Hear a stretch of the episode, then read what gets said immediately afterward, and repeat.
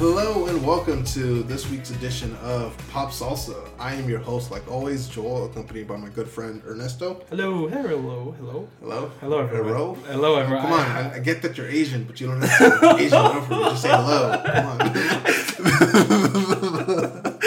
on. um, so weekly, we we host a show, uh, you know, bi-weekly discussions of entertainment news. Yeah. Mm, and we try to give it our own spin, our own knowledge. You know, we do have some insight of how films are made and stuff like that. What it uh, what it takes. Yeah. Uh, this week, well, since we last recorded, we've had some pretty devastating, I guess you could say, Yeah. news. Uh, the actor Bruce Willis, for those of you who don't know, he's an actor. um, Die Hard. He Yeah. retired. Yeah, Die Hard. Yeah. He retired from acting because of he has aphasia. Yeah. Yeah, something as- like that, right? Aphasia, yeah. Aphasia. like- It's a brain cognitive disease that uh, affects his language and his ability to read and stuff like that, which obviously made him want to retire. Yeah, it's it's. Like, I'm trying not to get choked up because he's a he's one of those action heroes from our past when we were kids, Yeah. right? Something on along those lines where As like as, him. as long as we've been alive, there's always been a Bruce Willis. Yeah. Just put it like that. That's the name. and uh, and knowing that the the thing that's making him that it's have his money, you know, his speech and his Sure. acting, it's uh it's uh, slowly eating at him. Yeah, he's 67 years old and he was born in Germany. I did not know that. I did Oh. not know he was. Hmm. It's interesting, right? Yeah. Yeah. The more you know. Probably like a base or something. Probably like a military family. yeah. was born in. Probably. I mean, we could. I could l- figure it out. I just all I have to do is just click right here on this link that says Wikipedia, but it's better to speculate. um, but yeah, like I I heard one time uh, somebody say like it's not when your heroes that die that start to like you know retire, die or whatever happens that that you start to feel old. It's when your dad's Oh, right. yeah. Like my dad loved the the eighties um fucking Rambo, Die Hard, you Terminator, know, yeah, Those were like his type of movies. Rocky. Yeah, I heard stories of him just like when he would just go and you know movie hop. Like he didn't speak the language, but he just loved seeing the visual. Yeah. So he would go and movie hop from from theater to theater just to watch movies, and he would watch Die Hard, uh, Rambo. Uh, uh, fucking the other ones.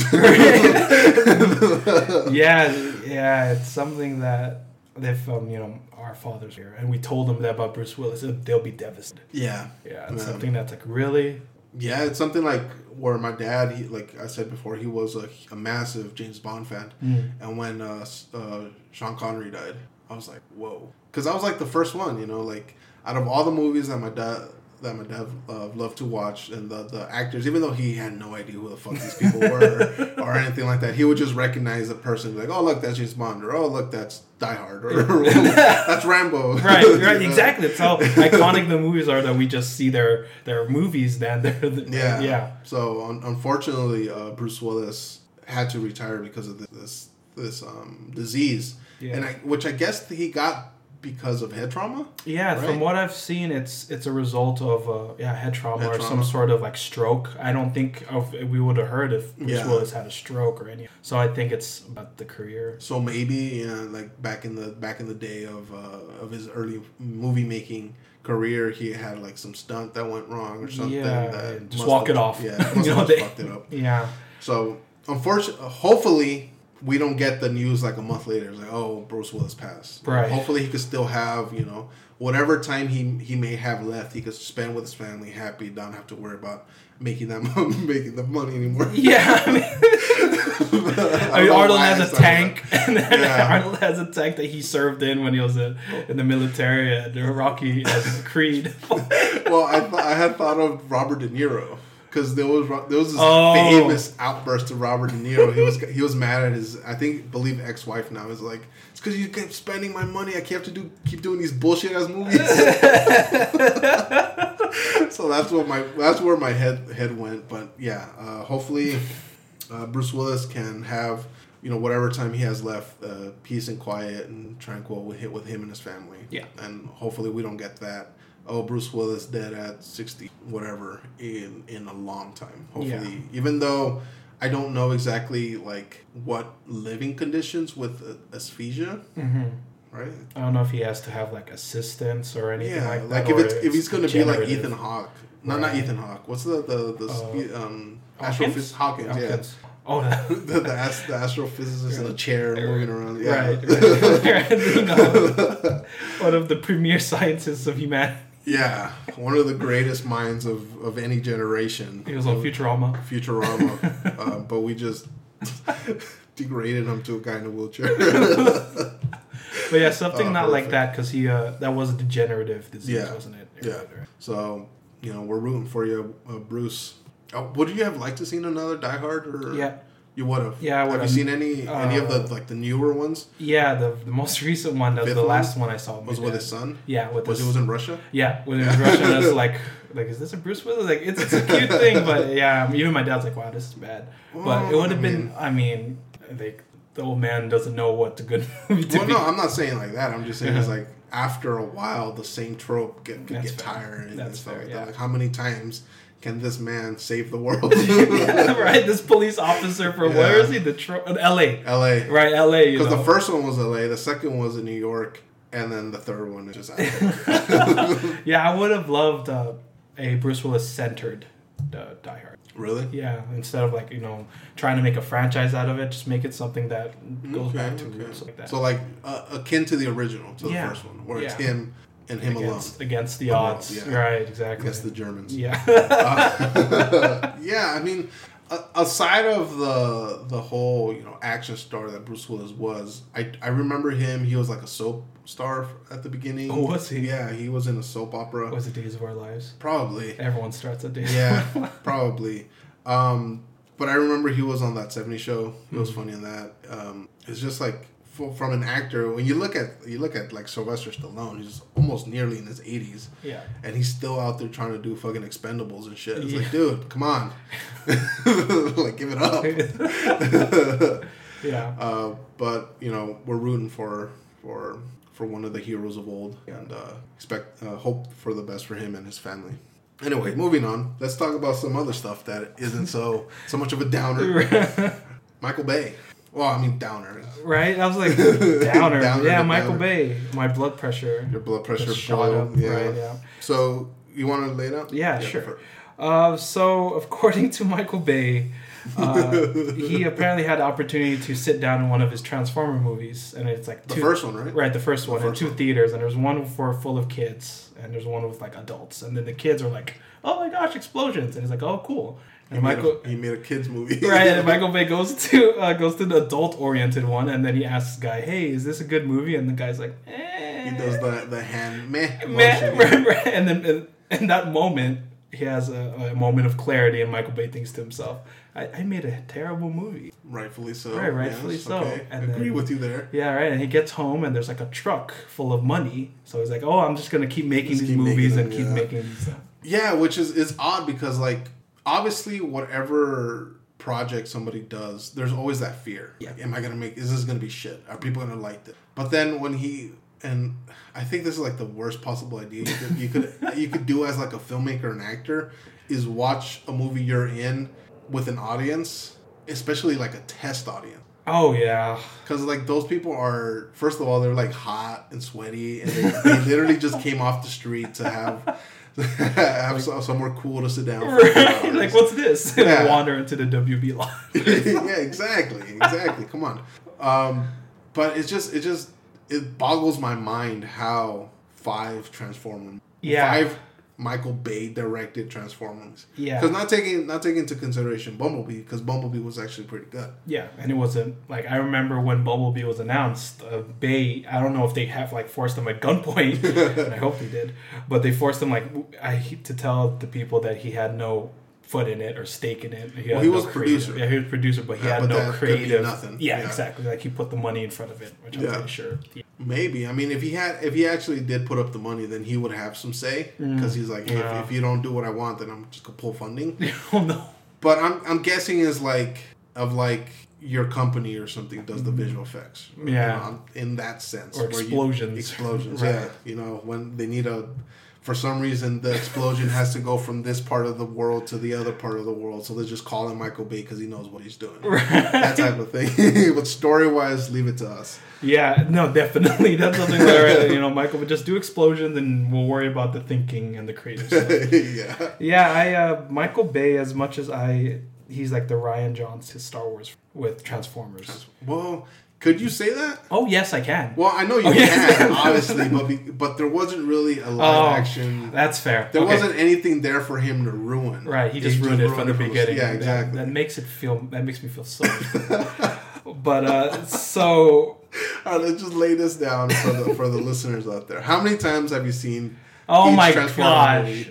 Um, you want me to just tell you out or? Yeah, just go for it. uh, so three times each of each them. one, oh my god, and there's five. So you Yeah. spent uh, an, an average of twenty hours in the movie theater watching these movies. Right, and that, that's not counting like the DVD sales. I, you- I didn't, but no, I didn't own it. I.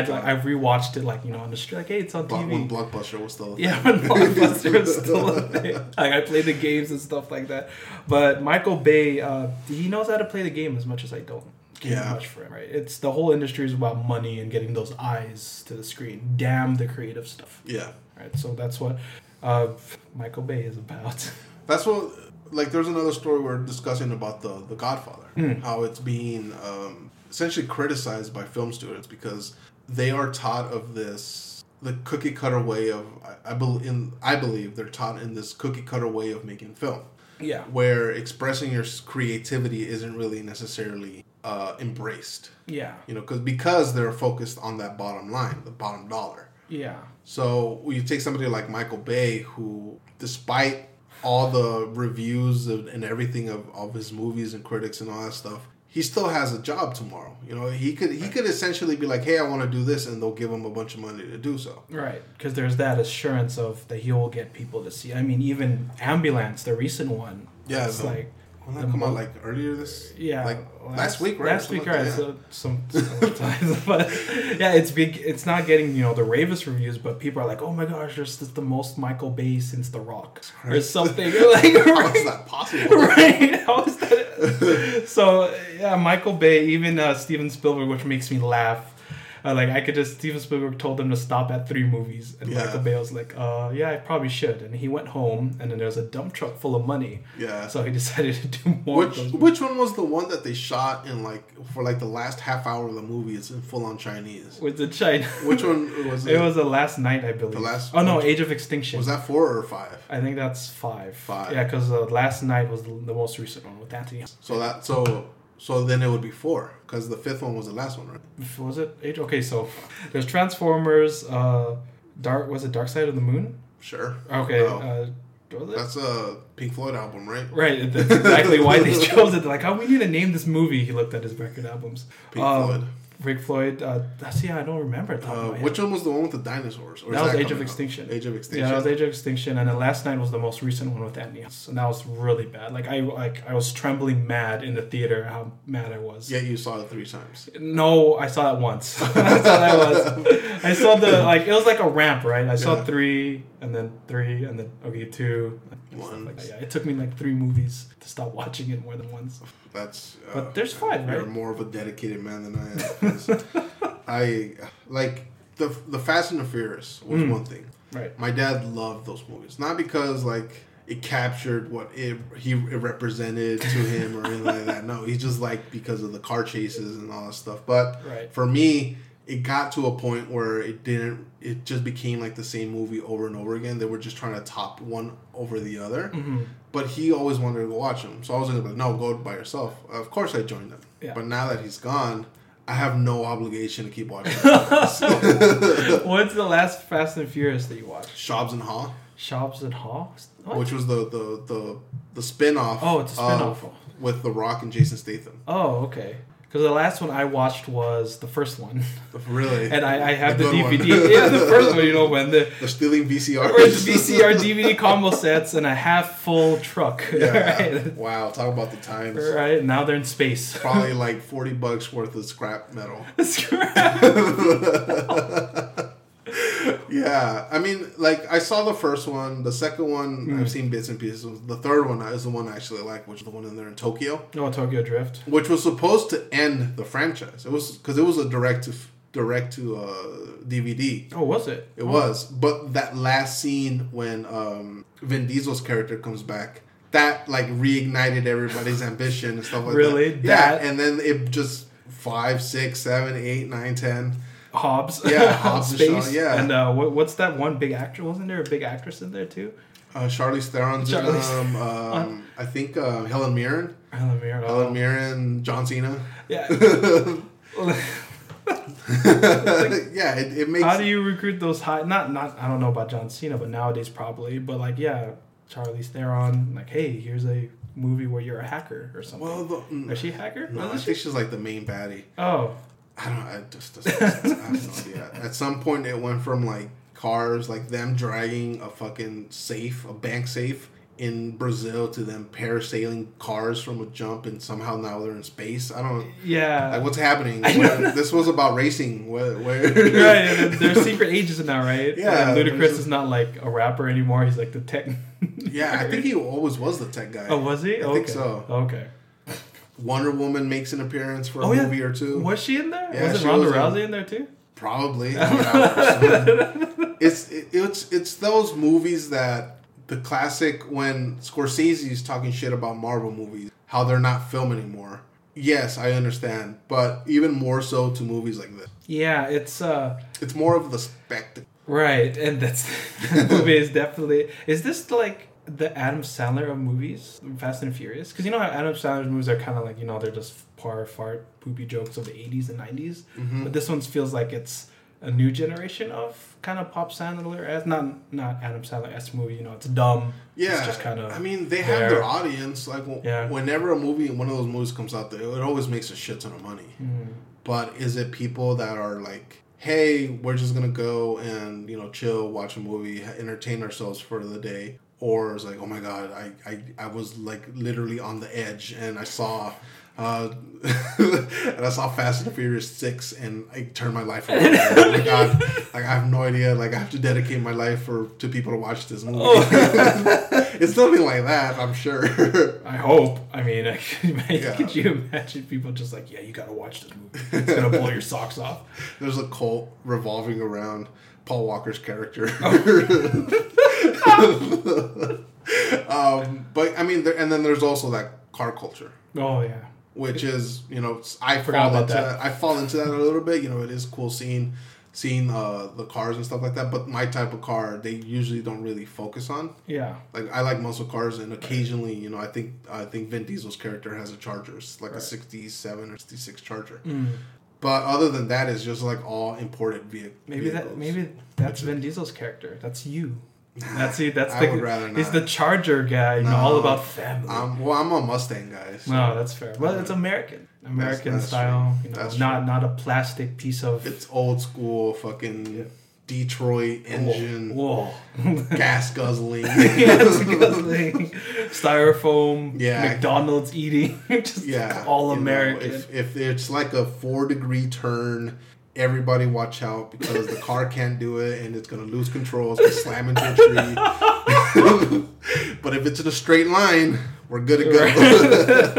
yeah, people forget about that, don't they? Yeah. it was a straight line, wasn't it? Yeah, well, it's like I had my girlfriend asked me this con- this question earlier this week. It's like, what's the difference between a muscle car and a sports car? Mm. Well, the muscle car is really focused on acceleration. You know, how fast can it get at point A to point B? Sports cars are more well rounded. They have better suspension. They could turn better. They, they accelerate pretty quickly. So, like, there is a difference. Yeah. But for these movies, I feel like they focus on more of like the Japanese import type of vehicle, which you know, there's there's that subculture there. But for me, Yeah, even when I think Fast and Furious, I just think yeah, yeah. Well, but when I think of Vin Diesel, I think of the Charger and Charger. stuff like that. Yeah. Yeah. Um. Oh, let's talk a little bit more about the the Godfather. So, what do you think about that? Oh, right, right. You mentioned the Twitter, right? Yeah. Well, he's essentially he said he didn't like the shot because it's too dark. It's a scene I don't remember the scene. It's been a while since I watched Godfather, but it's one of those uh, scenes where Michael's talking to I believe his father Mm-hmm. about taking the family business, which is, if in case you didn't know, Spoilers. spoilers. The movie that came out almost sixty years. Just sixty years ago, it's a mafia movie. It's Yeah. a mobster movie. Yeah, well, ironically, like there was uh there was people who did not because in Godfather, I don't think they used the word mafia No, because they wanted, and then there was people who like sued the the, pro- the production companies to like distance themselves from this movie. right. I, I don't know about that, but I do know that uh, there were actual mobsters in the production. Yeah. and then they're the ones that were consulting. And Yeah. they're like, you do, don't say that. Don't use Mhm. that word. You know, don't use mafia. And yeah, exactly. Yeah, because it was what Francis Ford Coppola, right? Yeah. Director, hmm and uh, talk about uh, directing royal film royalty. Oh, yeah. you know, like if that dude's gonna make it, he's gonna make it right Yeah, a lot of the big. Well, Robert De Niro's in it. Uh, second one. in the second one. Uh, gosh, I know their character names, but I don't know. Right? Let's see. Uh, oh Uh, goodness. God. Andy Garcia's in it as well. right, right. The Godfather.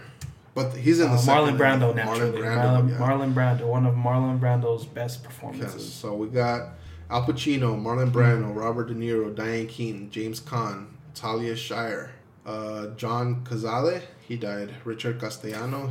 Pretty sure he's dead as well. Um, but yeah, you had like of Abe the Goat as it was.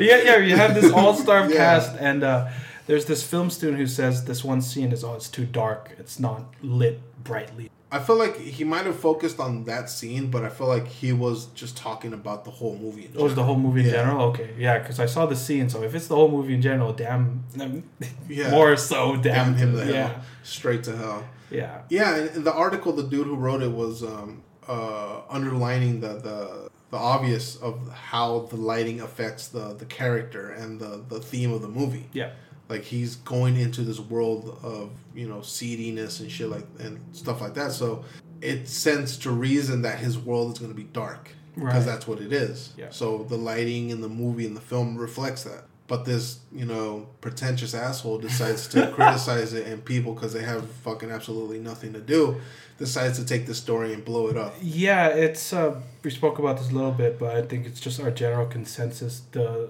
there is a disconnect from current Uh huh. film students to film students who are not essentially film students, but like art in general. Right, those movies from the '60s, '70s, going on '90s.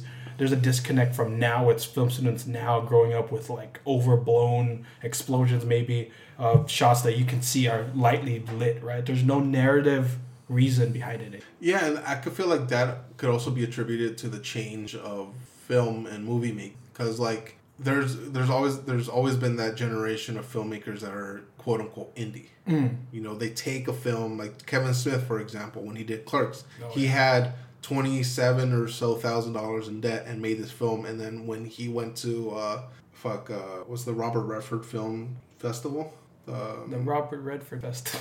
no, it's the, the big one. The it's not the Cannes, not the Cannes. Um, in Utah.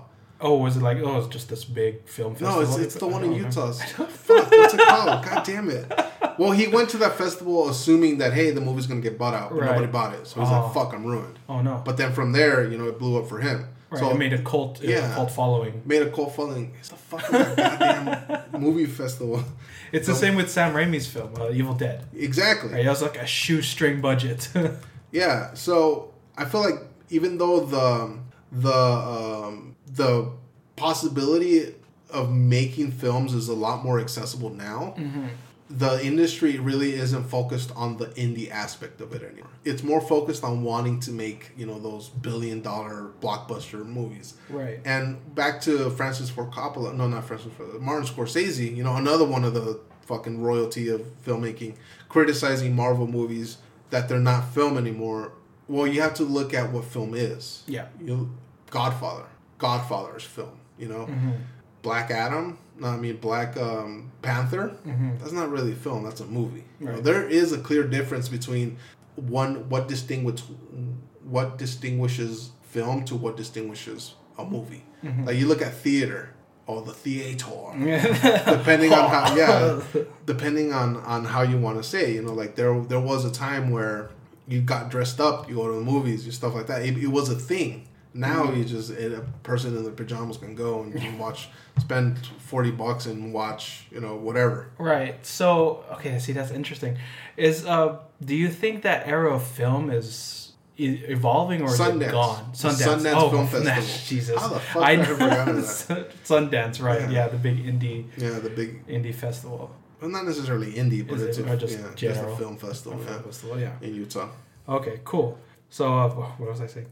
Um, oh, film. Yeah, Right. So since filming, you make a good point. Of film nowadays, back then, like Scorsese or uh, Yeah, Francis course, Ford or Coppola Francis Ford or- Coppola. It's yeah. all right. They they had resources. Like same with Star Wars. Just bring it into more of a contemporary life. Star Wars had um, these amount of budget, not the huge amount of budget, but they had to make creative choices to sacrifice. Right? They couldn't Yeah. do the whole big CGI scene. They had to use miniatures because it's cheaper to Yeah. some degree. So same with like Godfather and uh, like. Uh, uh, Goodfellas or something like that. There was constraints of the time, but nowadays it seems like the technology is, like you said, widespread. Anyone with an iPhone can film like this movie that will win these huge awards Yeah, right nowadays. So do you think that that essence of film that brings in like constraints of budget or you know like you can't have all these people effectively gone given the technology that's caught up to it or surpassed it? I think so in a way. Yeah, Yeah. like it, it kind of feels sounds like it's counter to what we're saying because like if if the availability if the the, the possibility of making film is more available to everybody then shouldn't mm-hmm. the indie market be exploding mm. but that's not the case mm-hmm. like i'm sure there are you know still indie filmmakers out there who do make one or two films a year but they don't get the recognition that they deserve Right. which is like in a sense to say to say that people will be like, "Oh, I'm not in it for the recognition." Bullshit. You know, bull fucking shit. All right. Um, Yeah, I mean, do, to be fair, who doesn't? Yeah. Right, Exactly. you you've worked on something like a good chunk of your life. You put resources, blood, probably, Yeah. and like money, and then family time. And why not have that one moment where congratulations, so and so, yeah. good job, right? Exactly. Exactly. You want to be acknowledged for your job. Yeah. And to for your your you say job, but it's like for any anything you put your effort into. right. But to to say that you you don't want the recognition, I kind of feel like you're bullshitting. You're right. trying to save face. yeah, like you're trying to be true to what you believe you are, but Yeah. you're not. Um, so I get the feeling that the, the the today's film students are being taught how to make you know these big budget blockbuster films, or being uh, coached towards that direction, rather than having been like, here are the fundamentals of filmmaking. Go have fun, Right. which is what it should be. Right. You know, like you had um you were talking about how uh, you're cutting videos for film students Mm. and how it, you could tell when the, the quality of work begins to wane and then i made the reference to watching um, werner herzog's uh, masterclass Yeah. and he was discussing how whenever he encounters a film student who asks him who tells him that he shot 170 hours of film of well not film anymore because it's all digital right. like, a footage he's heartbroken because like that's not what film is shouldn't it be that you know you don't need 7 10 20 takes of one the same fucking scene you know you do one two you get what's on the script and then maybe you do another two or three that I have fun with Yeah, exactly. It's oh gosh, that's a that's a lot of time. Is it the Yeah. same shot? I did you say? Like I could just imagine, imagine it just sitting like, all right, let's go through it again a hundred so times. But yeah, it's something that I feel film students aren't given the opportunity to express their creative juices or their creativity without being stifled to a degree. yeah especially when it comes to this guy who talked about Godfather. I mean, Godfather is, I hope, it's one of those films that you want to learn from, right? You don't want to emulate, but you want to see where it came from. Like 2001 Space Odyssey. yeah As much as we think it's a very boring, dragging movie, but we can't deny its its achievements in editing at the time. Yeah. Right? Even uh, even um, what's that one racist film that came Um, out? Uh, uh, Birth of a Birth Nation. of a Nation, Right. It's, yeah. it's extremely of its time, but Very. the editing was revolutionary at well for then you, they there wasn't any non linear editing so Yeah. you had to basically shoot scene after scene after scene right. So you know, if you shot the the first scene and then you'd have to move on to the second scene, and then you had to move on to the third scene. So Yeah. that was an extremely complicated way of making movies back in the twenties. Yeah. yeah. Um, Yeah. uh, with uh, 2001: Space Odyssey, yeah, like I I completely understand and acknowledge of this uh, the importance of this film has had not only in film but in pop culture and science fiction culture. Oh yeah, that's right. A whole bunch of like uh, overreaching aspects of our everyday today that this movie uh, like ushered in. Mm-hmm. But like I said with um before we we start recording, like everything should be criticized, you know. But if if if you start to like feel like your your project or you start to fall apart because of the criticism, then maybe your project or you weren't ready yeah. Or it shouldn't have been. Yeah, definitely. so speaking of criticism, what when it comes to like say let's just say The Godfather, Mhm. is it a film that despite its like 2001, you know, despite its its uh, reputation, is it something that is not as big as most people make it out to be? Because you know it's it's the golden era, right? Yeah. Same with 2001, but we don't have those rose-colored glasses, so to speak, when it comes to movies. So the, is Godfather something that it's it's old? well, I mean, you look at The Godfather. Like, when Mhm. did that come out? You Mm. know, it came out in the seventies. Let's just double check here. Seventy two. Hmm. So almost Eight, sixty nine, years. Yeah, you're right on the dot. You did Almost sixty, years. Yeah. That, that that this movie come out. Like, of course, there's going to be generational changes. There's going to be changes of how we view things. There's going to be, uh, I guess, a growing up for for our generation.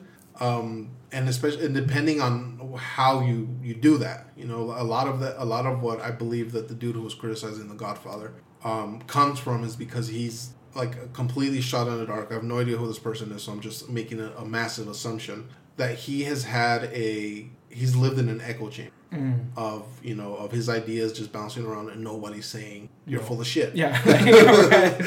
Yeah. Hmm. See, doesn't that that gives new or more expressive issues? What if film students are effectively that nowadays? Because if you think about, it's in sixty years since uh, The Godfather, right? Yeah. Well, has there been a recent film where that it warrants to be in like a, a film textbook as one of the greats nowadays? i'm i mean if Other than like, you would have to change the the the, the what being a film great is mm, because nowadays there aren't any films. They're all movies. They're all spectacles. Mhm, i think the last one you could actually do that would be endgame or infinity war. Mm. is But where they even brought then- yeah even then there it has its criticism stuff like that. But just to to underline the achievement of you know the culmination of 24 yeah, give 22 take 20 ten years. worth. Of, 10 years worth of films. Yeah. that may or may not have been planned. um, just to, to culminate on those two movies Yeah. alone, you have to acknowledge it of the achievement of that was. Yeah, definitely. Hmm. Yeah, well, just it's because it's uh, when it is there a middle ground to it with film and movies? Is there a movie where it's uh, it's something that can uh, that can look visually stunning? Dune. Dune. Yeah. Oh gosh, we talked about doing so much. I was gonna say the Batman. The Batman. The, ba- the well, Batman's very visually stunning, but it also has that that spectacle. yeah, but it doesn't have that grandeur. Mm. Because, like, you look at the Batman, it's a dude in a suit and, like, in, Gosh, I never the thought I never thought it. No, no, but what I'm I'm trying to break it down to its like most essence essence um elements, right? So it's a dude in a suit. There's like a street, uh, a couple of buildings, and that's pretty much it. right? Oh, I see. It's very yeah, it's very contained within itself. Right. Being, however, amazing they were able to pull that off and Mhm. cinematically beautiful, and you know all that stuff we talked about, all the dick sucking we've done. For this movie. And, um, speaking of you know that dude. yeah, Dune, another some more dick sucking. um, you can say fellatio, right? this is like 70s. Well, you look at Dune. right. It's it is like this grandiose. You can see like it's epic. The Mm. film, like the the cine, the, the cinematic shots that they have, which uh, uh, we've made the the argument that maybe they should have cut back on that a little bit. But still, even so, the story really good. You know, the acting holds up to to the story.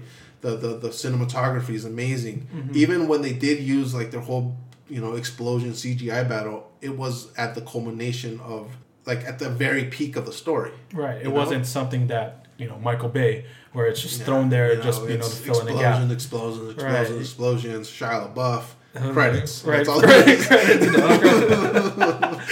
yeah, yeah. Okay. So here's my theory, and if you know, tear it apart as you will, if Mhm. you want. Uh, so, what makes a film is a film that all the elements in the production are working in perfect, if not, well, in good, if not perfect, synced. So, like you said, the music is on par, the cinematics are on par, even the action, which is something that's a little, you know, highbrow Mm-hmm. or lowbrow when it comes to you know, indie films, was during the apex of the narrative. Yeah. So it seems like Dune has all these narrative beats that are contributing towards the one storyline. Yeah. So is that nowadays, especially now contemporary times with Marvel films, DC films, that's film?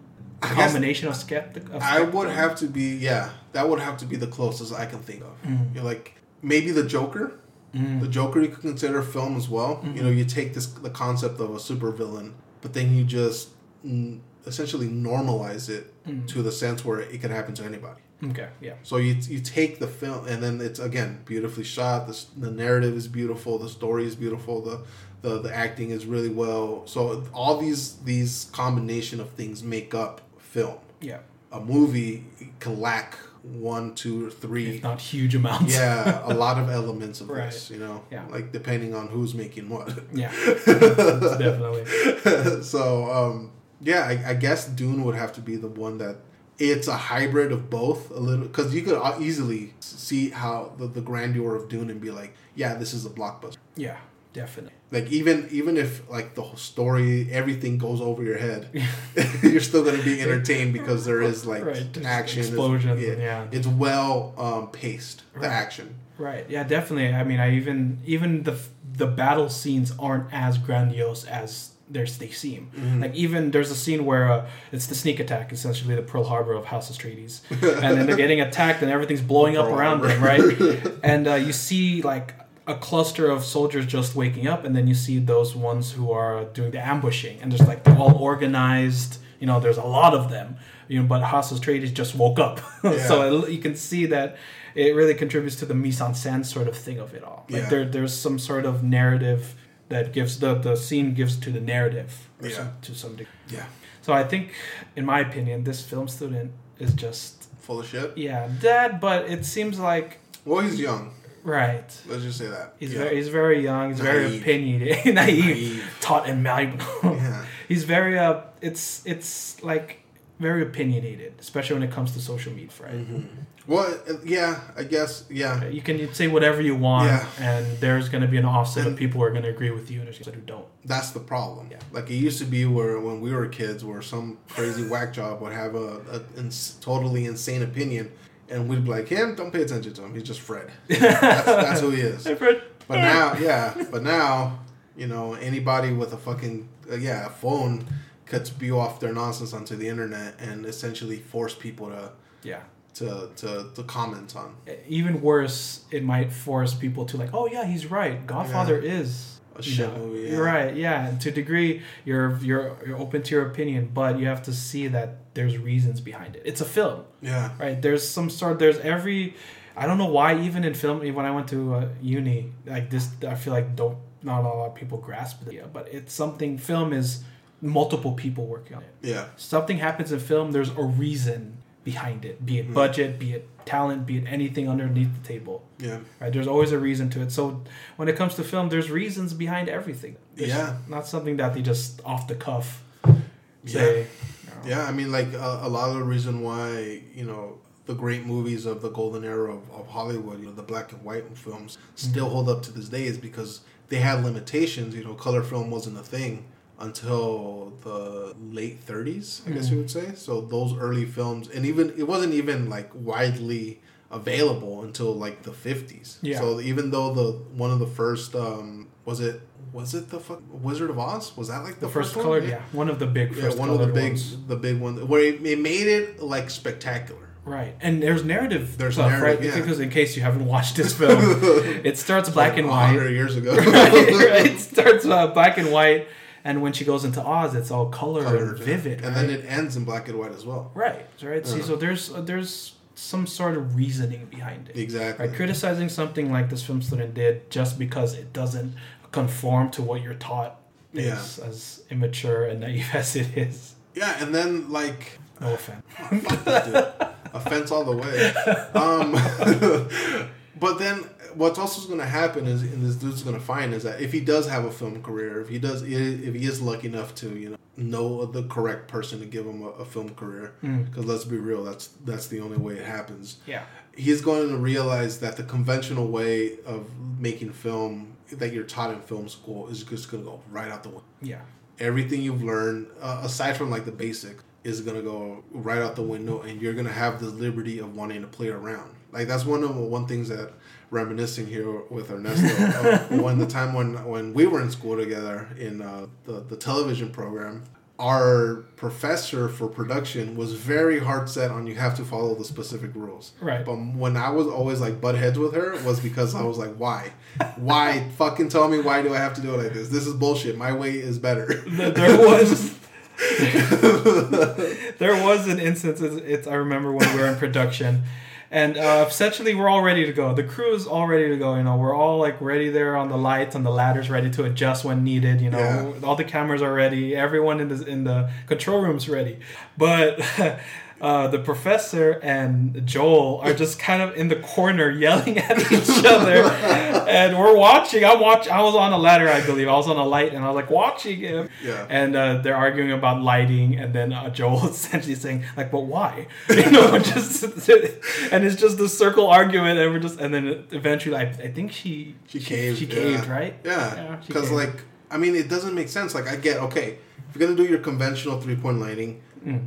Yeah, if that's how you want to film your thing and make it like well lit for people to see. But if you're trying to add use lighting to set the mood, it's gonna be different. You know, Mm-hmm. Yeah. you're gonna you're not gonna use a key. You're not gonna use a fill. You're not gonna use a what's the other one? Flush. or whatever. I Is think it key? key, fill, Fill and, uh, back. Back. Yeah. You're you're gonna miss out. You're gonna want to play with some of the the aspects of lighting. Yeah, You know? and you had a great. I mean, considering most filmmakers should have a good grasp of the foundation, Yeah. right? You got to crawl. You know, the whole saying, you got to crawl before you run, Mm-hmm. and it's essentially what Joel had a great conception of the lighting, and he wanted to play around with it. But you know, the producer, uh, I believe, right? Yeah, producer, producer. yeah, wanted it a certain way. Yeah. And- And you could say the same thing with like when we were doing the set. Mm. And like we figured out a way to like make an octagon set. Right. And then like she was like, "What is this?" But then after like the, the semester progressed, everybody wanted to use it. Yeah, yeah, pretty much. I remember, I remember other students coming up to me like, "You know how that scene you made? How did you, how, did, you do that?" Yeah. Yeah. I was like, "Oh, let me show you." I couldn't remember because we we had done that like at the beginning of the semester, and then towards the end they were asking us like, "How'd you do it?" And I'm like, "Wait, how fuck did I do this?" Right. I think I remember you looking at me. I was like, "I don't know." I don't remember. like, we we kind of just figured it out, and it was like like like set flats are fragile as it is, Yeah, but having some that are like on shaky foundation, like we couldn't crippling Yeah. a bit. You have to hang one on the on the on the on grid, the grid, yeah. right? So it doesn't fall over on someone, Memories. right? Yeah. Yeah. I went over my um. I actually recently found my um my transcript, Oh. unofficial transcript from from when I went when I left PCC. Yeah. I did a lot better than I thought. Oh yeah. Yeah. How a lot better. I I like some classes where I, I was like I for sure got a D. I had like a B or an A. I was like, holy shit, how did oh, this? Oh, happen? like that acting class. Did well, you? No, I think the acting class, but that wasn't one that I wasn't really like trying. Right. Yeah. Because you just wanted to. I just wanted to, to understand the actors that, but well, like all the TV art classes where I was like, fuck, I I'm, I I barely passed. You know, like a D. I was like, no, it was a B's or A's and shit. Oh, nice. Yeah, I was surprised. I'm proud. surprised on, on my on my own. um, we talked about that. We talked about that. Let's talk about uh Morbius. Morbius. Morbius. The living, right? The living vampire Sure. or the unliving? Uh, yeah, yeah. Is- the living vampire. Morbius, the living vampire. In lights. The more you know. The more. Um, so you haven't seen this movie yet, no. But all accounts is that it's terrible. Yeah. It's another. Uh, I, I guess you could say it's another uh, a desperate attempt for Sony to keeping the super the, the Spider-Man um, copyright, Yeah. right? Yeah. Because uh, now they say, oh, we have a slate of other villains to worry about other than Spider. Man. Yeah, which I, I, could undersee. I see why. Like, yeah, that's an interesting thing to do. You know, completely flesh out these these villains' characters, give them their own origin stories, and then you know, because how many origin stories of, of Spider-Man do we need? Yeah. It's coming to the point where it's like Batman. Like, we can we Well, understand. even more so than Batman, right? Hmm, Well, you have the Tim Burton stuff. Did That's they show? one. Did they show it again in the other No. one? No, just once, right? Just one. They Just did. They once, did Tim and then- Burton, uh-huh. Nolan, and Batman then a little bit Superman, in Batman versus and Superman. Batman so that's Superman. three. So that's three. But you saw Uncle Ben get shot like twice. Yeah. Wasn't it amazing? And then a regular Tobey and Tom, yeah, Andrew. I guess so. Cause yeah, cause they didn't really like. ha- Have they even mentioned Uncle Ben? No. In the, in the the Tom Holland Spider No, not at all. Other than a suitcase from uh, Far From Home, which has his initials, uh, Benjamin, you know, Parker. Mm-hmm. Oh, that was UB. that's his, that's not his title. It's his name. Yeah. Wasn't there a um? Isn't there a storyline where Spider Man's parents, his actual parents, are like spiders or some shit? yeah, that was Andrew Garfield. Yeah. Yeah, they're like the whole spider stuff was all they were assassinated essentially. Yeah. Like it's in the same vein as like um Ant Man. Yeah. Right. Like they were like doing some sciencey shit with spiders and stuff like that. hmm But then shit went wrong and Yeah, they had, well- to, they had to go underground. Along, yeah, along those lines. Yeah. I think that's the ultimate verse. I'm not entirely sure, but I swear there's more than for Batman. No, there was only three. Noel, no, no, yeah, I mean, there's a, a lot of movies, yeah, but I think there was only like three origins. Wasn't it one oh would you count the Batman? No, right? Because they didn't show it. They didn't. No. They- yeah, they didn't show it. Because yeah, we saw Martha get shot again. Yeah. yeah. Oh. Hmm. Yeah, they didn't. They, they talked about it, but they didn't show it. Right. Right. Um, there's so I, I, I understand how Sony is approaching the the whole Spider-Man verse. You know, he has a full range of like these really colorful villain characters that they could dip into, even sidekicks or like uh, I guess what you would you partners like Mhm. Black Cat and stuff like that that. of, yeah, yeah. Miles Morales, who has uh, uh, uh, superheroes as well, the good guys. Right. But I just feel like when they announced Morbius, and then like a week later the movie came out. Yeah. Like, don't you think they have they need more time to fully like write, rewrite, completely? The pre-production process has to be like a lot more fleshed out before they even start rolling film. yeah, wasn't Morbius also pushed back? It was, Right? Yeah, you're right. It's it feels like it, it feels like a cash grab. yeah, It feels like something that oh, we can make this movie that's adjacent to Spider-Man but not really have some impact on him and and, and getting the cash. Would it have impact? Because it feels like that's what they're trying to do, right? Mm-hmm. Eventually get to the point where all these character, all these villains are laid out, and then have the Spider-Man come in and yeah, you know, get his ass kicked or kick some ass. right. but some of these characters are from to uh, from Holland's verse. I mean, the Vulture's in there. Yeah, right? Some some characters and Oscorp is in there. I mean, not Oscorp's always a staple, but it feels like it's it's a Spider-Man adjacent film with bits and pieces of it in there just to get you know. Oh, hey, there's Vulture. He was in to- he was in Andrew. Oh gosh, he was in he was in the third Spider-Man's film, the current Spider-Man. current Spider-Man's Yeah. film. Yeah, it, Um, it feels yeah just weird.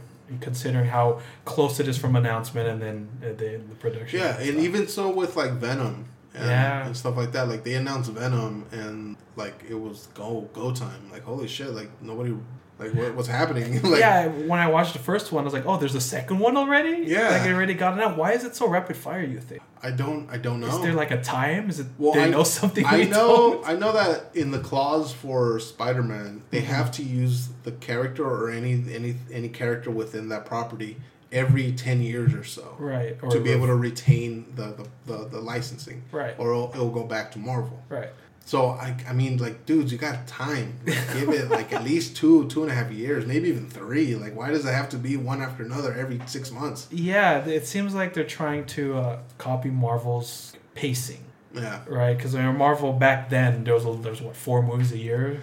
No, I, There's- I say there was two, There's two or three, maybe. There's I think there's like two or th- two or three. Yeah. I think three sounds about right. Yeah. Yeah. There was a lot of movies. There was like one at the beginning, middle, and then definitely end. yeah, you paced out your year according to Marvel movies. right, pretty much. right. So Sony, right off the bat, just because you have good with Spider-Man doesn't mean you can make these characters that are in that world kind of and get the same money back. Yeah, I feel like out of the the three major uh, production companies that are making superhero movies, Sony is really the one playing catch up. Yeah. Like they were doing that comparison early on with DC that they're trying to catch up to to Marvel, and in a sense, I understand where they're coming from. I see it more as like they didn't really know what the fuck they were doing, um, but they Sony got a taste of the Marvel success. Right, got a hit. like, yeah, they got like a mainline, you know that first taste is always free. right. but from then on out, I just feel like they first they want to keep the character, yeah. and then secondly, without like overplaying it, because if it was up to them, they would just make a Spider-Man movie every year. Yeah. you know every four years it'd be a new turning them over Yeah. younger and younger. but I feel like this is a good way they saw to be able to expand the universe and keep the character. But I just don't feel like they're they're giving it the time it deserves. Yeah, it's uh, it's disheartening, especially when the next movie is Kraven, and Mhm. Kraven is like, uh, he's definitely he's one of those big moments in Spider-Man's life. Yeah. right. He's one of those. He's kind of like in a mentorship role, but also kind of this is the real world, other than Doc Ock in the comic, right? Uh-huh. But mm, they're just making like a solo film based on him, and Is I it- do. Who's who's is It's uh, it's Quicksilver. is it him? Yeah, it's yeah. It's, I forget his actor's name, but it's the one who played Quicksilver in Age of Ultron. Oh, that's right. That's right. Aaron Taylor Johnson. Aaron Taylor- thank you, yeah. Kick ass. Yeah, okay, thank you. Yeah, he's in it, and I was like, oh, cool, that's awesome. And I do like what they're doing. They had they haven't really done wait with uh, villains. Would Black Adam be one of those films? Like Yeah, take, but that's on the DC side. but the DC side, but mo- most of their slate is villains. like, for the most part. Yeah, and then you have Black Cat and Silver Sable, and it's like it, the- these characters should be with Spider-Man than their own standalone, especially with Morbius, because Morbius is fairly obscure. Right? Yeah, I had no idea what the fuck.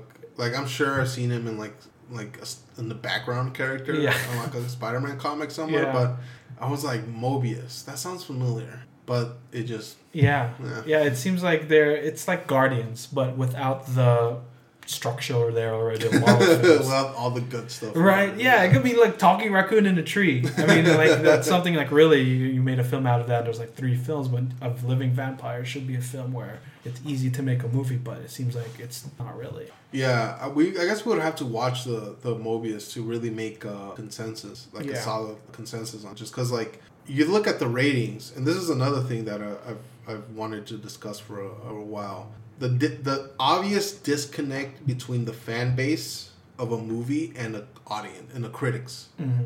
Because like you look at the the the the Rotten Tomatoes, even though you know I do not believe in Rotten Tomatoes, I just think it's a bunch of people who need a life Yeah, uh, just numbers. Yeah, in a consensus, sense, yeah. Um, and they're all the all the critics are shitting on the movie, but then you look at the fan base reaction and positive. Yeah. So like, where's the disconnect and why is it happening? Yeah, uh, well, we're technically critics. Technically, in technically, a sense, yeah. but I think we're very few critics that look at both sides. Right? Yeah, we're we- critics who uh, who uh, say like those artsy films because it not only brings something new, but it also delves into topics that are hard for society to digest. For example, yeah, like Moon Knight, not Moon Knight, Moon, Moonlight. Moonlight. Moonlight, yeah. something or Dune, even right? Dune, Dune. is Dune is something that's not as conventional to most people, but it's fairly new considering the That's other topical. movies. Right, exactly. So uh, critics have that. J- I wouldn't call every critic jaded, but there is that way where you see like your seventh Marvel film or your tenth DC film or superhero, which is essentially the same formula or Uh-huh. the same di- to a degree. We know it's not, right? I mean, it's, Well, I mean, Superman and Captain America, we Yeah. can see the difference, but for a critic, I feel that that difference is is. So, do you think it, it's the disconnect is that they don't have a an already established relationship with these characters when it comes to superhero movies? It's a little bit yes, Uh-huh. because I feel there is that bias when it comes to superhero movies, but there's also that that rose-colored glasses, right? You can't see every superhero movie and think it's a ten. Right, there has to be a there has to be right there has to be or also you can't see every superhero and think it's all zeros Yeah. Uh, There's always a middle ground when it comes to critiques, and I feel like we do that. But some the more hardcore, more established critics, they have to take a stance to it, and that stance when it, it has to have like visuals or creative differences or some sort of reasoning why this movie is compared to others.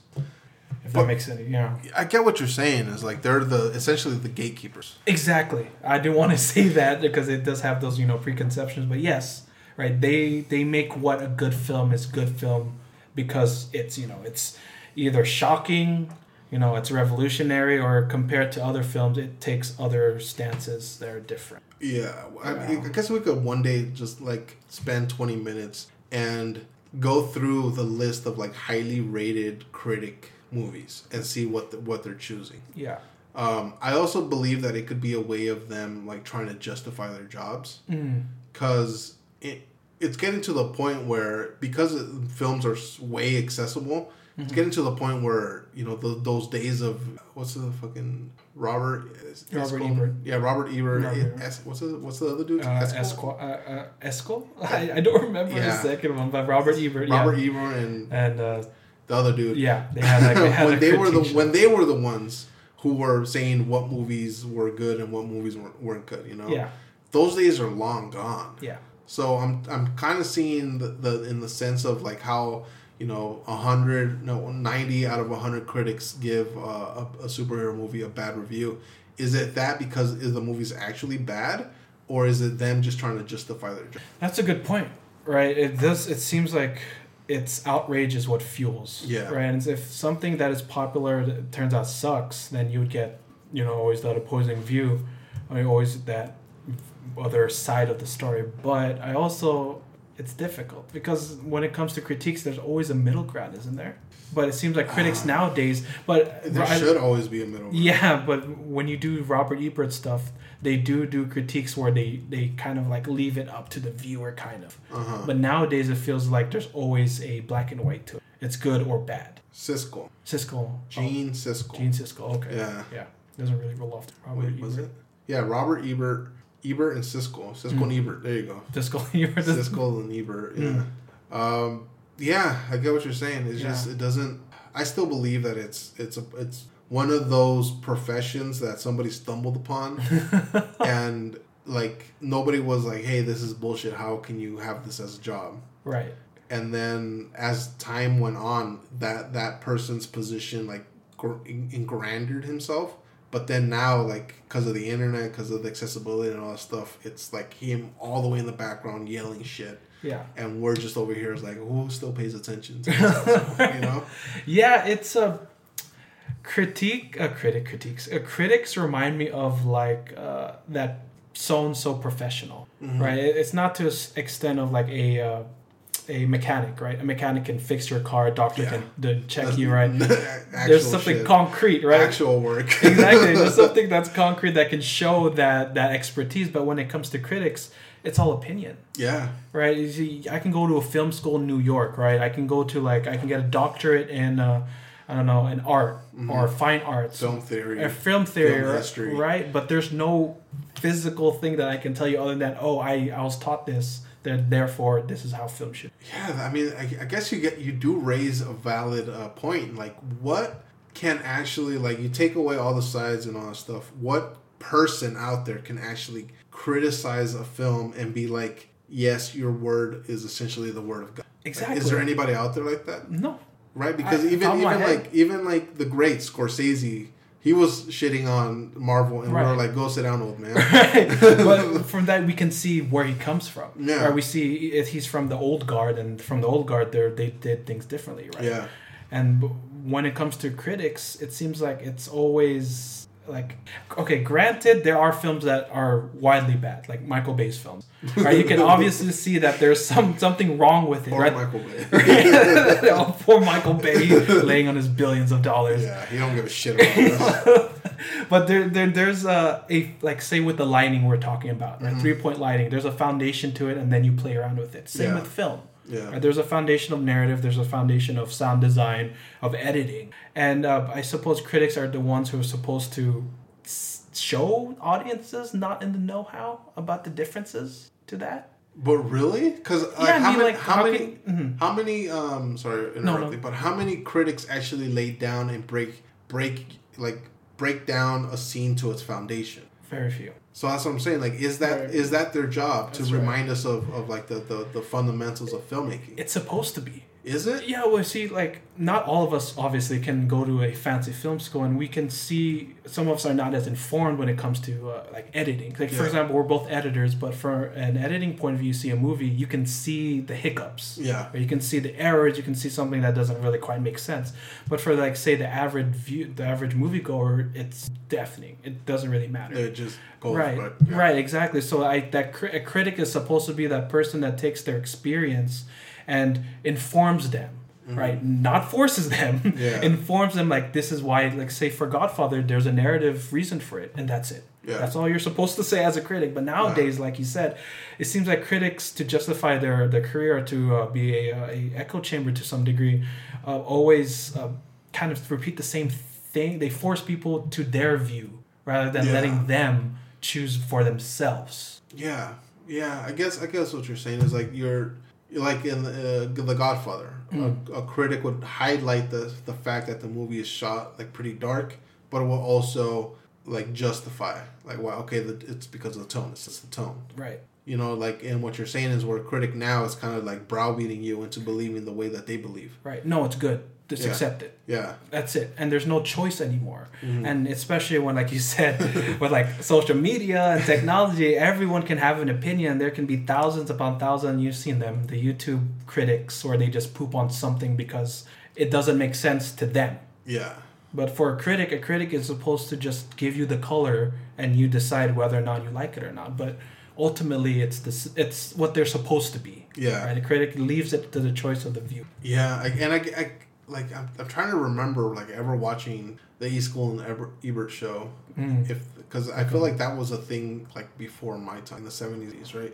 So I don't know if I've ever seen like a, a syndication that show on Or syndication like or, UPS something. or Yeah. something. A UPN. UPN, right? you, know, you see the scanning yeah. So like I'm trying to like see was there a famous critic or anybody uh, that that labeled themselves as a critic that actually watched things objective? Other than Robert Ebert, and you you Did told he? you told me no, you told me this before. Yeah. Uh, Robert Ebert like pooped on something, and they gave him money to make a movie. Yeah, and and, he was made and he was shit. right, but he owned up to it. Yeah. He said that that's what I believe is a good movie, and not, not a lot of critics would actually sit there like, "This is what I think is a good movie." Yeah. right? They would hide behind their uh, their uh, crit not their critiques, but their uh, their awards or their reasoning or their education. Or not even that. They'll just hide behind their screen. Exactly, right? And Robert Ebert's like, you know, I messed up, Mm-hmm. right? And, and he's not the, the the main critic, but he's one of the fair, or at least the rare breed of critics to admit that. Yeah. Yeah, that's true. Um, but again, he had integrity. Yeah. Which is, I guess, what a lot Which of is- people that don't have today. Yeah. yeah, when it comes to when it comes to critiques in anything for that matter, like even food. Yeah. Like I say this burger's good, you taste it, it's okay. Does that make you less of a food person, or does it make me better than you? Just because I have like a website or something like well, that. Well, I mean, or- I guess like you could, uh, along the lines of Godfather, there are, in using your food analogy, there are several um, institutional institutions that are widely renowned to be great. In and out. If you're on the West Coast, In and Out. definitely. Whenever you you come across somebody that doesn't like In and Out, you like, what the fuck is wrong with you, right? And rightly so. yeah, right. You know, just, thank you for holding back and not beating this person. You know, Yeah, violence is never the answer for the Yeah, yeah. You know, not all of us are you know famous movie stars. so bad that I understand.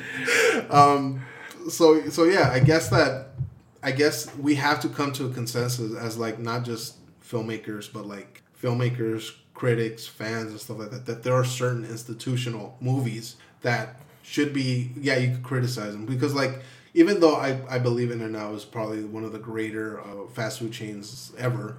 I do have some criticisms about it. like the fries. The fries are kind of eh. Yeah, you like it. you leave it out for five minutes and it just becomes a worm. Yeah, Yeah. yeah. They're, I mean, the they're fresh cut, which Yeah, is awesome. yeah. You could, if you don't believe me, go to an In and Out. You'll see them fucking cutting Yeah, fries. right. You know, he's yeah. trying. She. Yeah. So you can't say like, oh, it's terrible food because like it's fresh, but just maybe it's lacking. Exactly. You look at The Godfather. Good, The Godfather can be widely accepted as an institutional great, Mm-hmm. but does it? Can it still be criticized? Yeah, one hundred percent. Yeah. As it should be. Nothing uh, shouldn't. If nothing should be above criticism. Exactly. If if it could stand the criticism, then you know it's great. Exactly. Um, I just feel like there there is a generational gap in between you know filmmakers, uh, critics, And fan the fan base that Yeah. don't necessarily know that. Yeah. You know, like especially the newer generations that have grown up with you know, the blockbuster every month and stuff like that, where it completely def- changed what the theater was. Uh, and for those of us who who didn't grow up with um, with a blockbuster movie every month, where occasionally there was a film in, in theaters. Yeah. So we, we we have this different view that maybe we should focus on you know sharing more so that the, the younger people coming up can have the, the same understanding Exactly. Yeah, it's it's.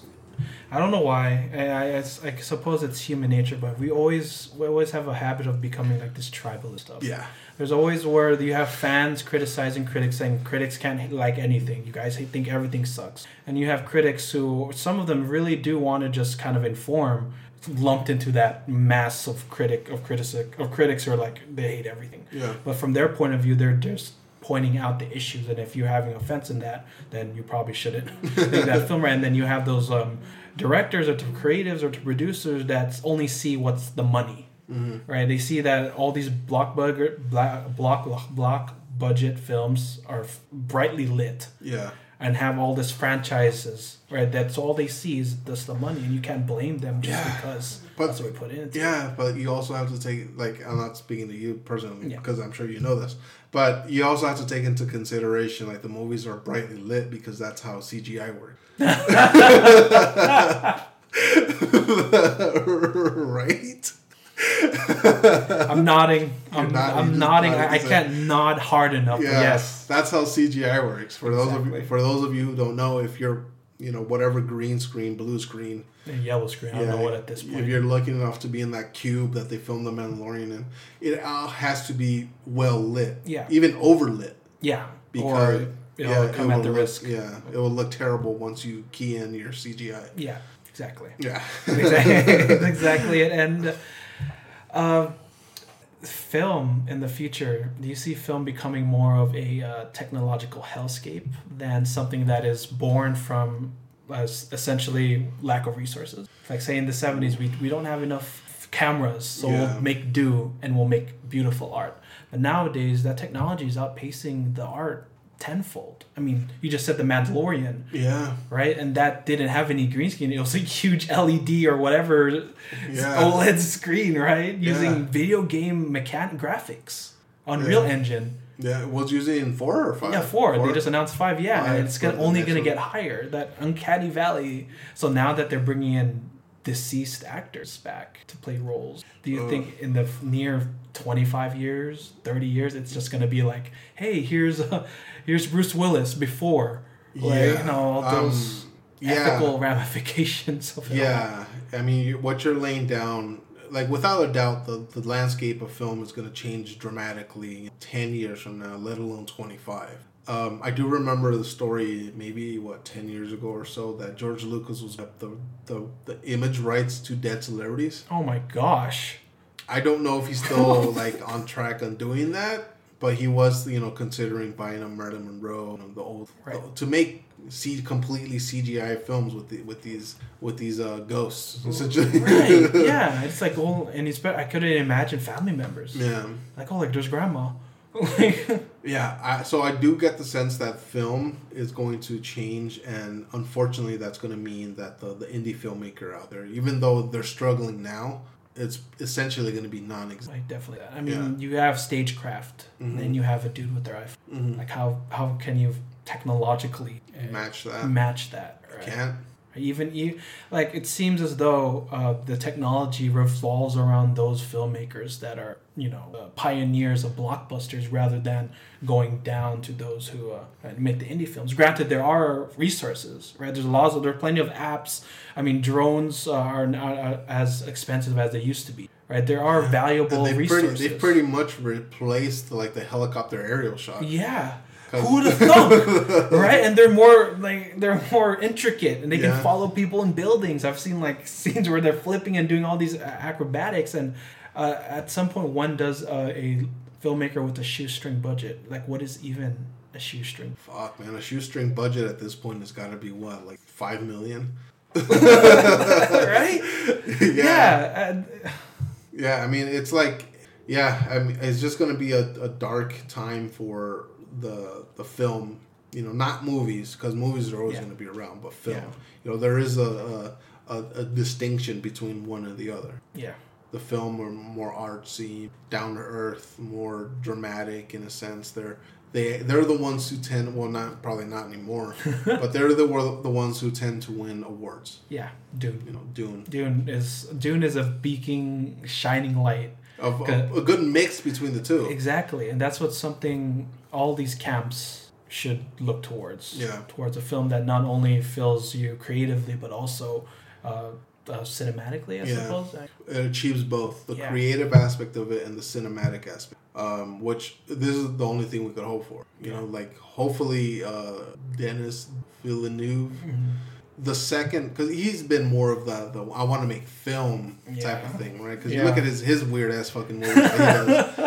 but um, but like we take Dune for example, it it, it does. I, I feel like it should have won an Oscar more so than from the like the technical. Yeah, it should have won one of the big ones. Definitely. Like um, Oscar Isaac should have been. I feel like this the story, the script was really good, so probably should have been made if it wasn't for those, and it probably would have should have won. Yeah. Well, you have those gatekeeping again. Yeah. Sci-fi.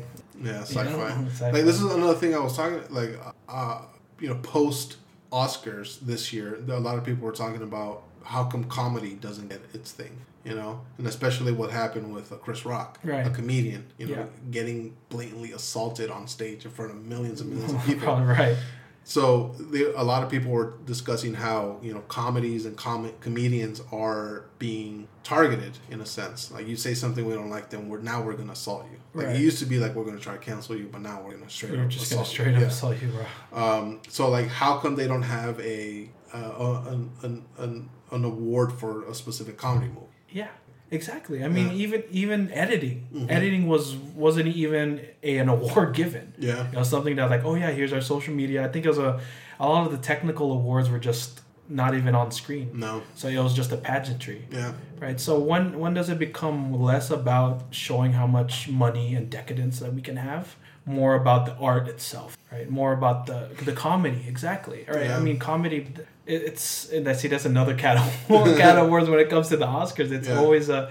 It's always comes down to who makes who thinks it's a good movie. Yeah. Right. I don't remember. It, they have a board, right? Like seven people. Well, they the it's the the academy and uh-huh. then like the members of the academy. They right. have like the core member of like you know ninety to hundred year old people yeah. from old, old school Hollywood, and then every year they in they induct more people. Right, and then like you know they do project not project like Clockwork Orange and like these are good movies. Yeah, don't, like, don't, everything else sucks. Dude. Yeah, well, it's like uh, remember what was it a few years ago when it was the the fucking honest trailers mm. where they did. Um, I think it was it must have been Moonlight when they did like they ran down and it the checklist of everything right. he's, he's gay, gay, he's thing, black, black gay, black. drug, overcome drug abuse, drug, thing. right, right, yeah. Moon, as much as Moonlight, which I watched and it's it's pretty good, yeah. but it, it is does feel a little pandering. It, yeah, it's just like especially with La La Land. Oh, like the, La La Land was literally just a, not to you know everyone who worked on it, yeah, good for you, yeah. but it was essentially a callback to all of those classic,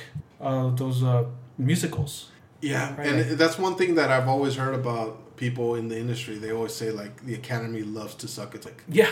So a movie, take like a movie like La La Land, which is essentially that. Like, look how great Hollywood yeah, used to look be. how many opportunities you can yeah. get. You know, you can just come in there, get an audition, become a movie star. Exactly. Right? You'll sing your way. Yeah. Traffic. We're singing. all that stuff. Yeah, Homelessness. We're singing.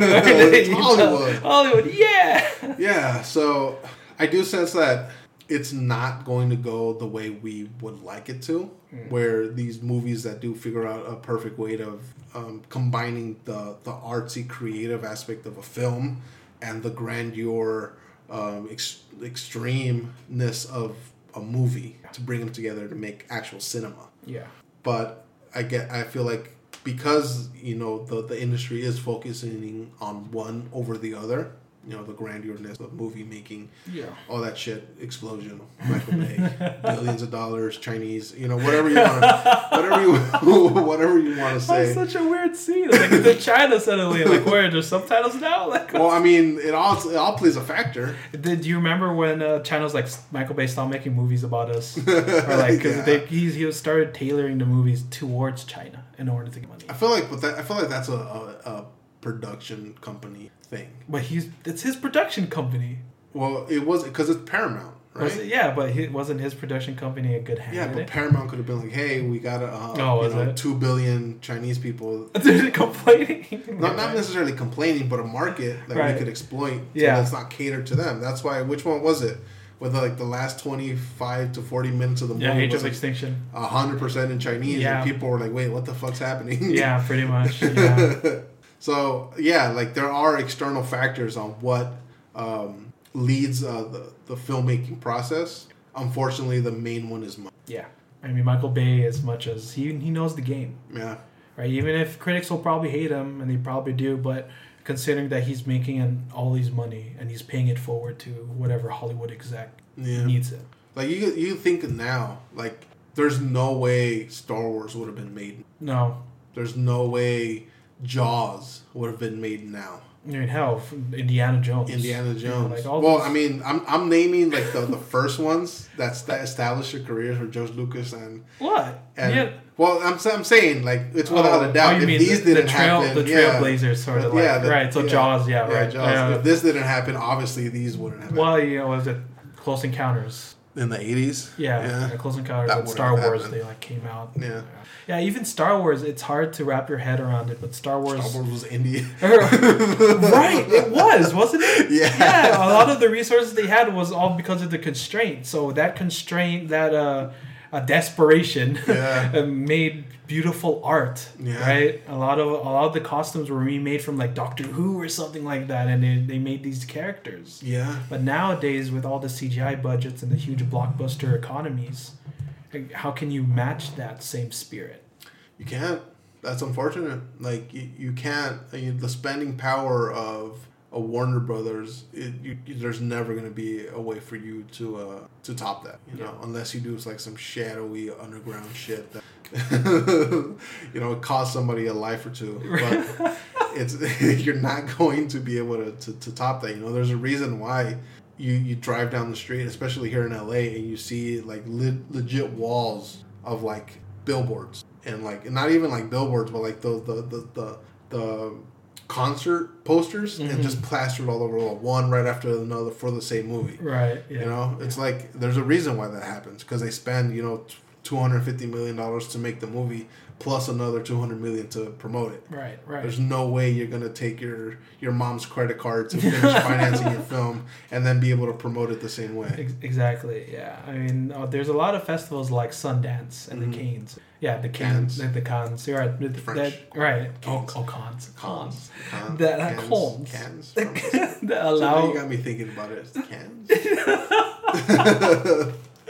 and they allow a degree of that, but it's it's difficult. It's like a drop in the ocean. Yeah, like and then even even in, in that those situations, you take an indie movie to a film festival, get praise reviews, you get lucky enough to be to be have it be bought. Mm-hmm. You'll have like a release of what five, six, seven theaters. Yeah. Whereas like a major motion pu- motion picture is in the hundreds, Yeah. you know, theaters, if not thousands. Yeah, and we're, we're not saying that no, don't go into film. Film Mhm. hard. Film's hard. Film sucks. So yeah, I'm saying stuff. don't go into it. There Well- not enough jobs for everybody. It- it's it's definitely an ex like saying that it is a hard industry to get into is an understatement. yeah.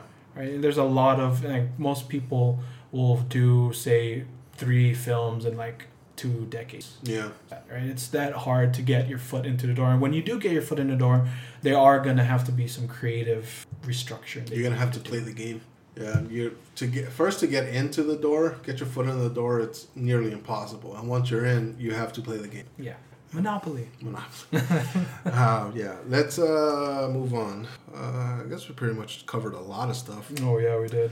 Uh, um, let's talk a little bit about this, and let's finish up with the the video games. Let's talk about method acting. Mads, Mads. Mikkelsen. How do you say this motherfucker's Mads name? Mikkelsen. Mads. I just call him Mads. Mads, yeah, Mads. the dude that whose eye bled in um, the James Bond movie. I remember him from like Harry Potter. Yeah? I think he's the one who replaced uh, uh, Johnny Depp. yeah, Yeah, he's yeah, he replace Johnny Depp. replaced. Oh, well, and he was have- Doctor Strange as well. Yeah, he played um, the bad guy. Yeah, the bad guy. Um, he was also in Rogue One. He designed the the Death Star.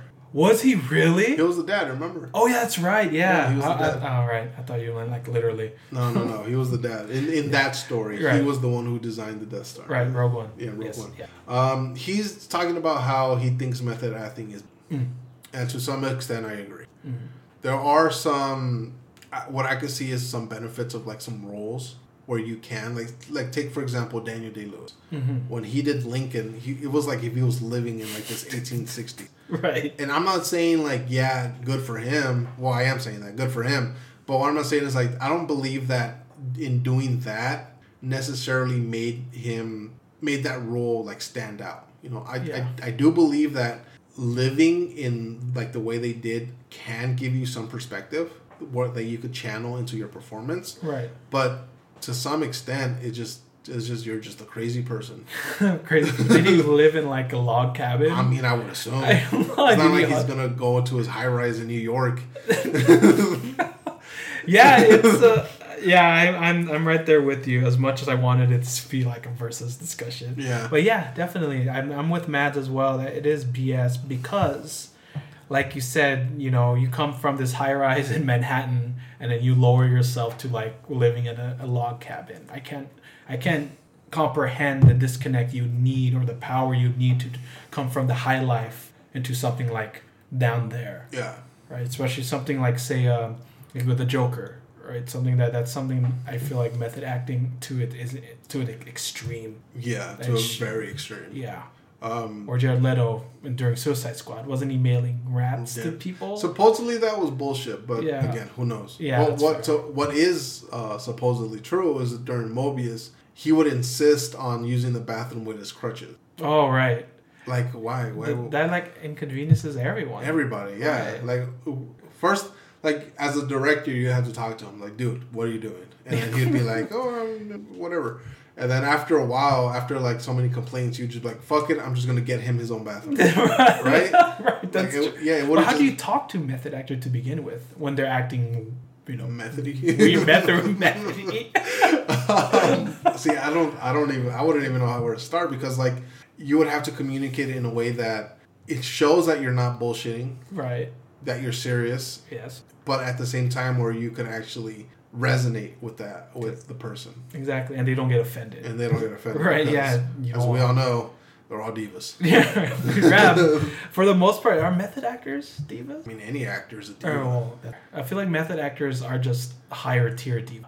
You know, it's like it feels like method actors like Mad touched on it. It feels like it's uh, like Mad. What's a weird name, right? Cause isn't he like Nordic, right? He's Scandinavian, so they do have different names. But Mads, Mad. like what? right.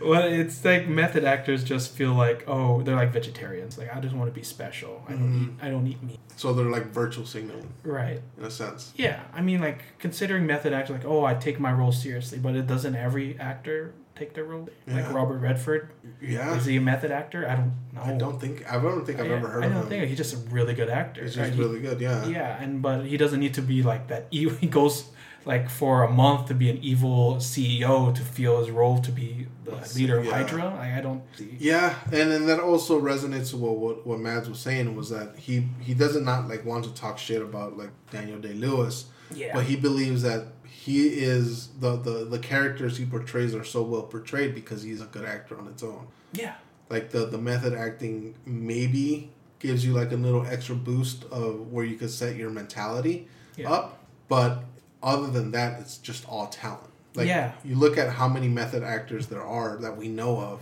Daniel Day Lewis, Jared Leto, Joaquin Phoenix. But then how many non-method actors are there that are still great?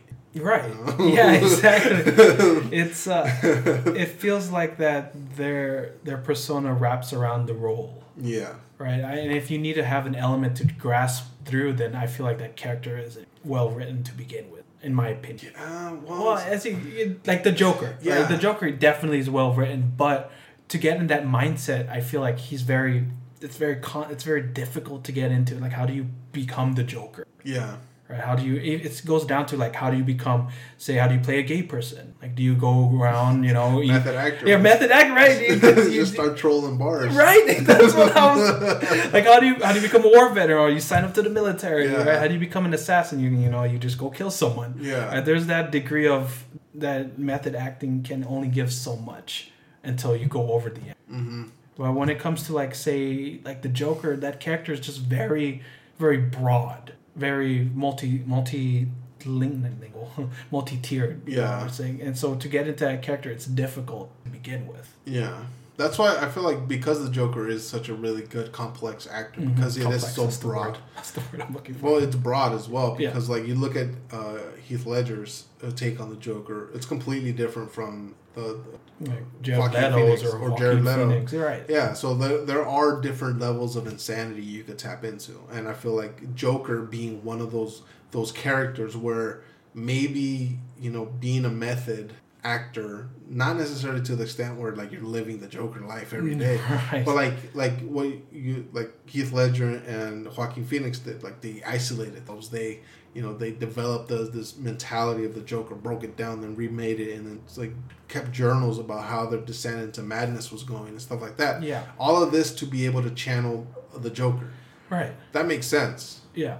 But then, like you said, there is a detriment, and we see the detriment in Heath Ledger. You Yeah. know, a person who, by all intents and purposes, already wasn't in the best state of mind, and then have him thrust himself into this deep, dark, essentially demonic role, and it just fucked them up even more. Yeah, exactly. There are characters like I'm not. It's not in a broad sense that everyone who method acts acts for like dumb characters. Yeah, But it comes to reason that that something like the Joker is very multi-complex compared to say other characters that you don't have to be in that method acting role to adopt that persona. yeah, right? So uh, like I think uh, Lady Gaga was a uh, House of Gucci, and like she had like a tutor or something, and she had someone who like who uh, informed her on, on that kind of lifestyle. And now like I don't think you need that much depth to portray this character if the Yeah. character is already multi-tiered, multi-complex. So you can like adopt a role, not just copy them. yeah. But I feel like also with like Lady Gaga, who Mm-hmm. Isn't necessarily like now she's been more in like movies and stuff like that, but she kind of made her fame with uh, singing. Yeah, Well, not kind of. She did. Oh, make- yeah. She made her. and she pivoted to uh, she- what is it? That acting. movie? Uh, Uh, uh, Stars Born. yeah, Stars Born, right? Yeah, and then the House of Gucci. So I feel like because she is thrusted into like these high profile pos- uh acting, or yeah roles right? yeah that's the that's the correct word she has to like essentially cast a wide a wide net Mm-hmm. of um, uh, abilities or different ways to be able to tackle a character to be able to find the right one for her Oh, that's fair. It's Yeah. like uh like um not like John Cena. mm-hmm. John Cena has been in that degree of spotlight and that degree of performance, but he hasn't been in that moment where he can laugh at himself. Yeah. And in Peacekeeper, he fortunately Yeah, he, he does have those Laughs the moments. shit out of himself right, exactly. And uh, uh, Drax, uh, Bautista Bautista, Dave Bautista uh, yeah. Dave Bautista. I think when he got the role, uh, he he get like a, he got a, an acting coach because he Yeah. didn't know how to portray. That's true. That's fair. There's a there's a pivot when it comes to these characters yeah when, well, when they don't have a acting. when they're the uh, when uh, a person Mm. yeah there's a pivot when a person already has some notoriety and then makes the, the pivot to to acting where they, Right. they have to like you know figure it out Yeah, without without the time of being able to figure it out pretty much right. Yeah. Yeah, I don't see Robert Redford like Yeah, taking no. acting lessons or No. anything like that. Maybe at the beginning, right? When yeah he's, well uh, yeah when course. he's growing, and we always have to start somewhere. But yeah, he's he's an established character. I use him because I just One feel of the greats. yeah, well, not only one of the greats, but he's like in a Marvel film. I'm pretty sure they just gave him the script and he just acted as yeah he was instantly in that role already. yeah I feel like people sleep on how important that that moment is for superhero movies Robert Redford saying yes to a Marvel film. yeah, You have no idea what that means. Exactly. For, for the majority of people, have no idea who. I'm pretty sure the people who saw it had no idea who he was. oh yeah. Oh gosh, make me feel Unfortunately, old. yeah. but like one legit one of the greats, and then having them be like, "What's this? A fucking superheroes beating each other up?" All right, me up. right, right, yeah. It, it's like Anthony Hopkins in that Transformers Again, movie. as well. Anthony, Again, Anthony Hopkins as uh, Odin. Odin. Another one. Right, and he enjoyed it. I mean, Yeah. there's a um, gosh, Fellatio, the Marvel films, but there's a lot of those. There's a lot of those actors that are are fairly high tier, and they don't have to. It's difficult to method act into the roles that they're in. Like even the ancient one, how do you method act a, a magician, right? or even Odin? I mean, Odin granted some Shakespeare would be nice, like those grandiose moments. Yeah. Yeah. But again, it's Go live off like a fucking um fuck what's it called? I had the perfect joke, but it's completely blanked. Oh no! A Viking. There Viking, right, live go like pillage. Viking, yeah, There you go, go, go rape and pillage your way across the northern, the north. yeah, the northern states. Like Anthony Hopkins is pillaging this area. but uh, Mads does make a point, and I, I agree to some extent. All right, let's uh, finish on this. Mm. Video games. Really? Oh, Your no, favorite topic? no, just video Just games. I like video video- games. Yeah, I like video games. Yeah, well. see, we all like video games. So the big news that came out from last time we, we talked is uh, Sony. They're releasing their version of the game streaming service. Yeah, from Xbox. As what what's Xbox called? Uh, Xbox? Game Pass. Game Pass. Yeah, and Game Pass. Sony's is going to be Sony Just Sony premium, Now, premium, or, yeah, something like that. It's multi-tiered. Yeah, which is interesting because like doesn't doesn't the most expensive, which is I think is the premium, is hundred and twelve dollars a year. Mhm. That averages out to less than ten bucks. Yeah, Less than ten bucks to have all of Sony's games available to you at any moment you want. in moment in time. Yeah, right. you know the only thing is that uh, day of releases aren't going to be available right, which is for Game Pass as of now. as of now. But for Game Pass, that's always been like, That's oh, the- yeah. yeah, it comes out the day you get it for a Game Pass for a dollar. But how do you feel about that? How do you feel about Game Pass being that like, oh, we're gonna have it on the day of, but Sony? Um, I, again, I keep, I think it's completely different um, avenues that they're approaching with Sony and Microsoft. Mm-hmm. I feel like Sony has because they've been always focused on making sure that the video games are the best that they can possibly be.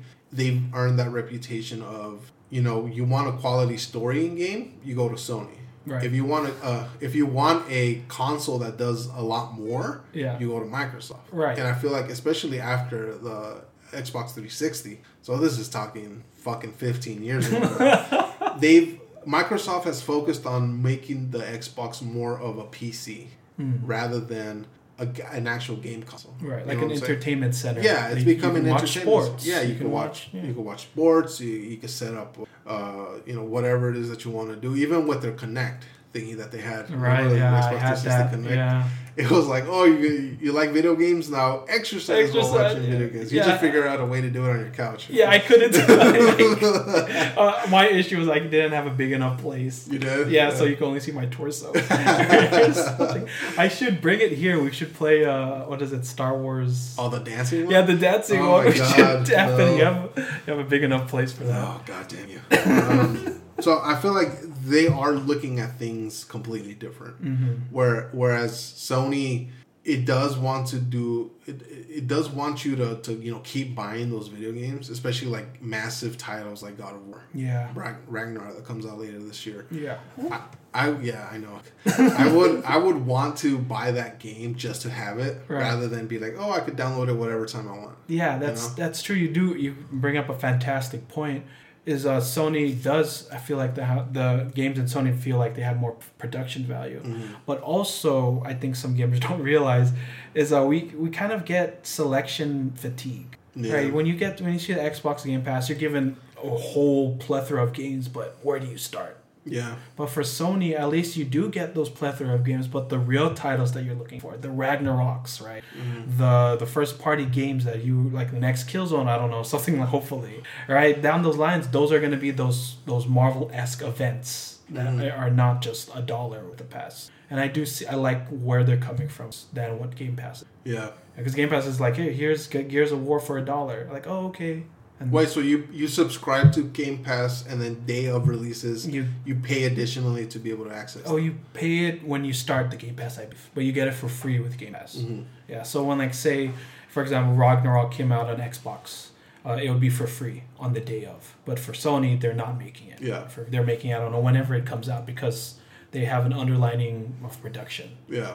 Which is which is fair, but do you feel like it's a good call? It's a good challenge to Game Pass, especially if Game Pass is essentially they call Game Pass the Netflix. I mean, I I would I would think that yeah, this is a, a direct competitor in the sense that you look at the the vast fucking library of PlayStation games that they have, and it's not just you know PS4, PS3, PS3. It's PS1, PS2, Yeah, PS3, I PS4, completely PSP. Forgot it. It's PSP as well. Yeah. I compl- I did not know that. I, when I saw this I was like, "Whoa, that's a lot of stuff." I was. I remember when when I had first gotten my my game console and I was going through what to get, either PlayStation Now or PlayStation Plus. Yeah. And I was looking at all the fucking games on PlayStation Now. yeah, yeah, I remember you texting And I was me. like, "Holy shit! How is this? Like, what?"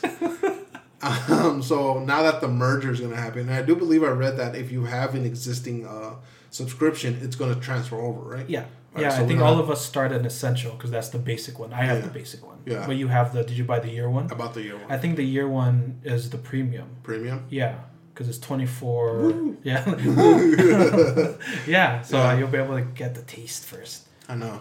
Which is again in a world where you know anybody and everybody could be be a, a YouTube channel streamer or some shit. Mm-hmm. Why not? You know, go for the 120 bucks a year and then just start filming yourself playing and start your own channel. Exactly. It's uh, as weird as it sounds, but yeah, definitely, it's Yeah. something that you can make your own career out of, and uh, PlayStation's allowed. Yeah, thankfully, and they, don't they even have their own like in in in console recording?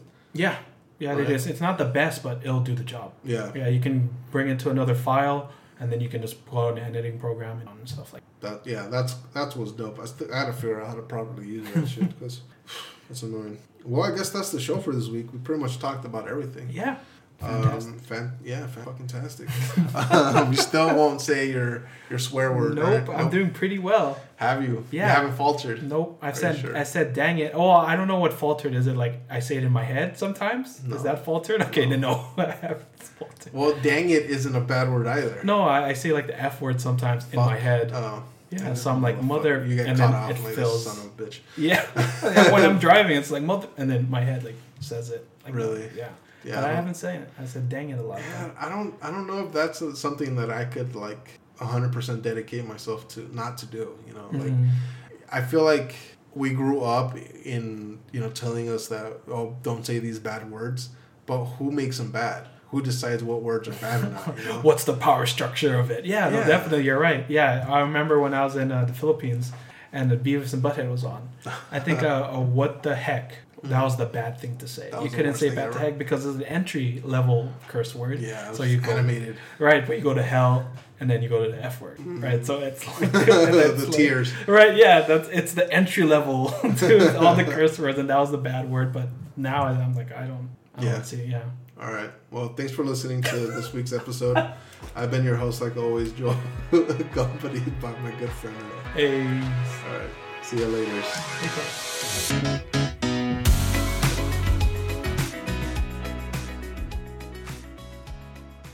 Thanks for listening to this week's episode. For show updates, follow us on Substack and Twitter. Links are in the description. You can find new episodes weekly on whichever podcast platform you swore allegiance to.